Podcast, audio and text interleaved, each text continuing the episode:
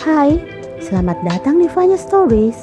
Di sini saya akan membahas true story, missing people, dan kisah-kisah menarik lainnya yang ada di internet. So, let's get to the story. Kasus ini terjadi di Albuquerque, New Mexico. Brittany Morsel tinggal di sana bersama ibu dan enam saudara kandungnya. Ibunya adalah seorang ibu tunggal sehingga cukup sulit baginya untuk memiliki tujuh anak. Tapi dia adalah ibu yang hebat. Anak-anaknya memiliki pendidikan yang cukup bagus. Mereka tinggal di lingkungan yang sangat bagus. Brittany dikenal memiliki kepribadian yang hebat, ramah, dan orang yang sangat positif. Brittany ingin terjun ke jurnalisme TV dan menjadi penyiar berita. Saat ini dia adalah seorang siswa sekolah menengah atas. Dia berprestasi sangat baik di sekolah dan berencana melanjutkan ke perguruan tinggi. Dia bekerja paruh waktu di Sunglass, semacam kios di mall di mana Anda berjalan dengan sangat cepat, tetapi mereka selalu mendatangi Anda dan mencoba menjual kacamata hitam. Brittany sangat bagus dalam hal itu. Dia bisa menjual dua, tiga, bahkan empat pasang kacamata hitam. Semuanya baik-baik saja dalam hidupnya sampai pada 11 September 2008 ini adalah hari yang sangat normal bagi keluarga Brittany. Brittany ke sekolah, ibunya bekerja. Hari itu Brittany dan ibunya, Diane, memutuskan untuk makan siang bersama. Itu adalah sesuatu yang sering mereka lakukan. Saat itu hari Kamis pagi, tetapi alih-alih makan siang di luar, mereka memutuskan untuk bertemu di rumah. Jadi Brittany ke sekolah pagi itu, dia menjalani setengah hari normal di sekolah dan kemudian pulang untuk makan siang bersama ibunya. Dalam perjalanan pulang, dia menelpon ibunya, memberitahu bahwa dia menuju ke sana sana, Dayan mengatakan bahwa ketika Brittany berbicara di telepon, dia bertingkah sangat normal. Dayan kemudian juga pulang. Ketika dia sampai di rumah, dia terkejut dengan apa yang dia temukan. Dia menemukan Brittany di lantai berlumuran darah. Brittany menjatuhkan semua buku miliknya. Semua yang ada di sekitarnya berantakan. Brittany telah dipukul dengan parah. Dia bengkak dan bentuknya sudah rusak. Pembengkakan terjadi dengan cepat dan ada seorang pria di sampingnya yang memegang sekop. Diane berkata, dia bukanlah seseorang yang dia kenal. Dia melihatnya karena dia tidak memakai topeng atau semacamnya. Diane jelas panik dan laki-laki itu menjatuhkan sekopnya ke dapur dan mengambil pisau daging. Dia kemudian mendatangi Diane dan mengatakan bahwa kamu berikutnya. Diane bercerita, pada saat itu aku tidak bisa membayangkan bagaimana rasanya sebagai seorang ibu yang harus memutuskan untuk meninggalkan putrimu yang dipukuli di tanah. Tapi Diane memutuskan untuk lari. Dia pergi ke rumah tetangga dan menelpon 911. Kemudian Diane memutuskan untuk kembali ke rumah yang sangat menakutkan karena dia tidak tahu apakah pria itu masih di sana. Tapi pria itu telah kabur dari tempat kejadian. Diane melihat putrinya masih bernafas tapi mengerang. Putrinya kehilangan kesadaran. Darah darah ada di mana-mana. Kondisi Brittany buruk. Petugas segera membawa Brittany ke rumah sakit. Polisi datang ke TKP. Polisi merasa ini bukanlah jenis perampokan. Tidak ada yang dicuri. Orang yang datang hanya untuk menyerang Brittany. Polisi pikir itu pasti semacam serangan pribadi. Seseorang yang sedang menguntit Brittany. Anehnya, Dayan melakukan kontak mata dengannya. Dayan bilang wajahnya seperti tenggelam dalam ingatannya, tapi dia tidak tahu siapa. Penyelidik juga percaya bahwa orang ini meninggalkan rumah segera setelah Dayan berlari keluar untuk mendapatkan bantuan. Dia mungkin menyadari polisi akan segera datang, jadi dia harus segera keluar dari rumah itu. Tapi bukannya melewati pintu, dia memecahkan jendela dan memanjat keluar. Ada kaca di seluruh bagian luar rumah tempat jendela itu berada dan saat dia keluar, dia terluka oleh kaca dan meneteskan darah. Ini hampir seperti sampel lab, seperti itu dibuat untuk polisi. Jadi polisi memiliki DNA. Tapi tidak semua DNA ada dalam database, tidak ada yang cocok untuk setetes darah ini. Beberapa hari setelah serangan itu, kondisi Brittany masih memprihatinkan. Dia memiliki banyak luka patah tulang tengkorak di kepala dan wajahnya, patah lengan, dan pergelangan tangan. Banyak orang di sekitarnya, dokter, keluarga, dan teman merasa seperti Brittany mungkin tidak selamat. Mereka tahu bahwa Brittany berusaha melawan ketika diserang karena dia memiliki semua memar dan cakaran di pergelangan tangannya, mencoba membela diri. Dokter sangat prihatin prihatin karena pupil matanya kaku. Dia memiliki aktivitas otak yang sangat minim. Jadi dokter mulai mengatakan bahwa dia memiliki peluang rendah untuk bertahan hidup pada saat ini. Brittany koma selama dua minggu. Saat dia sadar dari koma, dia tidak ingat serangan itu atau apa yang terjadi padanya sama sekali. Pemulihan Brittany berlangsung bertahun-tahun. Dia tidak 100% kembali normal. Brittany menjalani 16 operasi berbeda. Dalam salah satu operasi, dokter harus mengambil kira-kira seukuran nikel dari otaknya. Dia memiliki bagian tengkorak yang retak. Ini gila, tapi dokter mengambil bagian yang retak itu dan dokter menaruhnya di dalam perutnya untuk disangga dan membiarkannya tetap di sana. Sementara itu, Brittany memakai helm untuk mendeteksi kepalanya. Ketika bagian yang retak dari tengkoraknya sembuh, dokter mengeluarkannya dari perutnya dan meletakkannya kembali ke tengkoraknya. Brittany belajar bagaimana berbicara, bagaimana cara berjalan, bagaimana cara makan lagi. Dia pasti tidak 100% kembali ke dirinya sendiri. Brittany hidup tetapi mengalami kerusakan otak yang sangat parah. Dia tidak bisa mengingat apa pun tentang penyerangnya. Keluarganya memutuskan untuk pindah dari rumah itu. Mereka tidak pernah ingin kembali. Ada terlalu banyak kenangan buruk dari serangan itu. Ibunya di waktu luang menekan para penyelidik dan mencoba menyelesaikan kasus ini. Penyelidik bertanya pada Dayan, apakah ada orang yang menurutnya ingin menyakiti Brittany? Salah satu putrinya mengatakan bahwa mungkin itu adalah ayah kandungnya. Dia bukan ayah yang baik bagi anak-anaknya. Dia kasar Dayan berpisah karena kekerasan dalam rumah tangga. Jadi Dayan berpikir mungkin suaminya mengirim seseorang untuk menghabisinya. Tapi orang ini bingung. Kemudian dia mencoba menghabisi Brittany sebagai gantinya. Tapi setelah penyelidik menghabiskan beberapa waktu untuk memeriksanya dan berbicara dengannya, mereka tidak dapat menetapkannya sebagai tersangka. Kini Dayan memberikan keterangannya sendiri kepada polisi dan inilah yang dia katakan. Dia menggambarkannya sebagai pria Kaukasia atau Hispanik berusia sekitar 20-30 tahun, tinggi 5 kaki 7 7 inch dicukur bersih dengan rambut coklat. Dan apa yang terjadi? Dirilis ke publik. Mereka mendapat beberapa petunjuk dari ini, tetapi tidak ada yang berhasil. Pada tahun 2010, kasus ini ditampilkan di America's Most Wanted. Pria misterius yang menyerang dan hampir membunuh seorang remaja Albuquerque di dalam rumahnya sendiri yang masih berkeliaran sampai semalam ini. Lebih dari setahun, America's Most Wanted menghentikan pencarian. Sekarang Brittany tinggal di Texas, masih belum pulih. Pada bulan Agustus 2013, seorang detektif baru yang luar biasa ditugaskan, namanya Jody Gorman. Jody menyarankan mencoba cara hipnosis.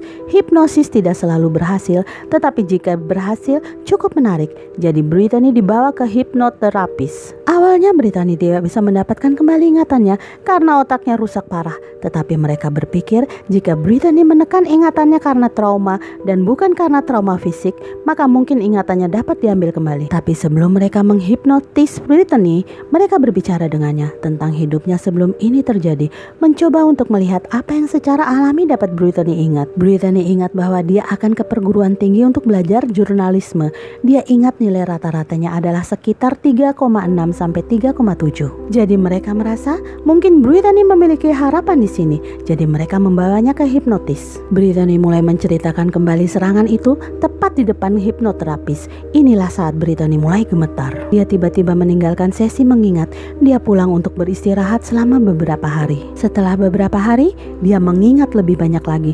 Dia akhirnya bisa memberikan deskripsi spesifik tentang orang yang menyerangnya. Itu adalah seseorang dengan kulit yang sangat cerah, laki-laki Hispanik dengan rambut runcing hitam, wajah persegi, hidung besar, dan mata aneh. Brittany secara khusus mengatakan bahwa matanya coklat. Brittany bilang dia memiliki alis yang menonjol, telinga besar, dahi yang besar, dan tidak ada tato yang terlihat. Dia mengenakan kaos saat itu terjadi, jadi sketsa komposit lainnya disatukan dan dirilis ke publik. Pada tahun 2016, detektif Gaugan Thurman merasa mereka tidak membuat banyak kemajuan dan ini adalah saat dia mengetahui tentang snapshot. Ini adalah teknologi di mana mereka dapat mengambil sampel DNA seseorang dan membuat potret atau gambar fisik tentang bagaimana rupa atau kemungkinan rupa mereka. Snapshot akan mengambil profil DNA dan memberi kita warna rambut, warna mata, keturunan, dan kemudian membuat gambar yang dibuat komputer 3D tentang seperti apa tersangka Anda nantinya. Jadi detektif Thurman mengirimkan DNA dari sampel darah itu dan membuatnya menjadi snapshot. Perlu beberapa saat agar snapshot ini dapat digabungkan. Sambil menunggu, detektif melakukan wawancara lagi dengan Brittany. Saat itulah Brittany mengingat yang lebih spesifik karena suatu alasan. Nama Justin Hansen muncul. Brittany merasa heran, mengapa nama Justin Hansen muncul? Brittany ingat pernah melihatnya Tidak lama sebelum semua ini terjadi, Brittany mengatakan bahwa dia ingat bertemu dengannya ketika dia berteman dengan gadis bernama Abby, teman sekelasnya. Abby mengajaknya bermain bersama di rumah Abby. Pada saat yang sama, kakak perempuan Abby, Lauren, sedang hamil oleh pria bernama Justin Hansen ini. Jadi Justin Hansen hanya nongkrong di rumah sepanjang waktu. Setelah beberapa waktu, persahabatan Brittany dan Abby gagal, tetapi Brittany masih melihat Justin Hansen. Dia secara tidak sengaja bertemu dengannya di beberapa tempat dan Justin selalu menyapa. Brittany ingat Justin datang untuk menyapanya ketika dia bekerja di kios kacamata hitam itu beberapa kali sebelum serangan itu terjadi. Kemudian gambar snapshot keluar itu sangat mirip dengan Justin Hansen. Gila, sketsanya mengatakan bahwa siapa pun yang melakukan ini kemungkinan besar memiliki mata hijau atau coklat. Anda ingat, Brittany mengatakan bahwa dia ingat matanya coklat. Justin memiliki mata hijau yang merupakan warna mata yang sangat langka. Jadi polisi menemui Justin. Ternyata dia sekarang adalah seorang ayah dari tiga anak. Dia tampil sebagai ayah yang penyayang dan tidak memiliki catatan kriminal. Detektif berbicara dengannya di luar rumah. Justin cukup santai. Percakapan itu direkam. Polisi mengatakan bahwa Justin sangat baik, sangat terbuka tentang segala hal. Dia mengungkapkan kesedihannya untuk Brittany Marcel. Sampai saat polisi memintanya untuk menyerahkan sampel DNA. Saat itulah Justin memutuskan ingin didampingi oleh seorang pengacara. Pertama-tama, Justin ingin berbicara dengan ibunya. Ini benar-benar menarik perhatian para penyelidik. Karena sebelumnya polisi telah meminta DNA kepada sekelompok orang yang berbeda sehubungan dengan kasus ini dan mereka semua telah memberikannya. Justin Hansen adalah orang pertama yang menyangkal di akhir wawancara ketika mereka berdiri di area pintu depan, polisi memberitahunya. Sebenarnya kami memiliki snapshot dan terlihat persis seperti Anda. Kami memiliki beberapa bukti baru komposit 3D dan itu mirip dengan Anda. Dan saya lebih suka melakukan ini sekarang sebelum saya mengumumkannya di berita. Justin berkata, beri saya waktu satu hari atau lebih untuk berbicara dengan ibu saya. Dia benar-benar terlihat seperti anak mama. Ibunya membela dia tentang segalanya. Tapi setelah menggali lebih dalam ke masa lalu Justin, polisi menemukan beberapa kejadian. Justin pernah dituduh perkosaan oleh mantan pacarnya. Tapi dia menarik dakwaannya dan terus berkencan dengannya. Jadi pada titik ini, yang bisa dilakukan penyelidik adalah mendapatkan DNA-nya dan mencoba mendapatkan kecocokan. Detektif mengikuti Justin ke restoran cepat saji.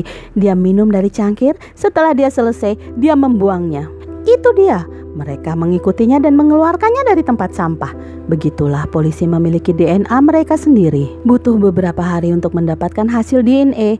Ketika hasilnya keluar, itu menunjukkan bahwa Justin cocok dengan sampel darah yang ditinggalkan di TKP. Pada Juli 2017, para detektif memutuskan mereka akan menangkap Justin Hansen. Dan ini 9 tahun setelah Brittany pertama kali dipukul dengan sekop itu. Untuk menangkap Justin, polisi mengikutinya. Dia pergi ke gym, kemudian pergi ke sekolah anak-anaknya, menjemput mereka, kemudian mereka menuju ke toko kelontong. Di sanalah polisi menangkapnya di tempat parkir.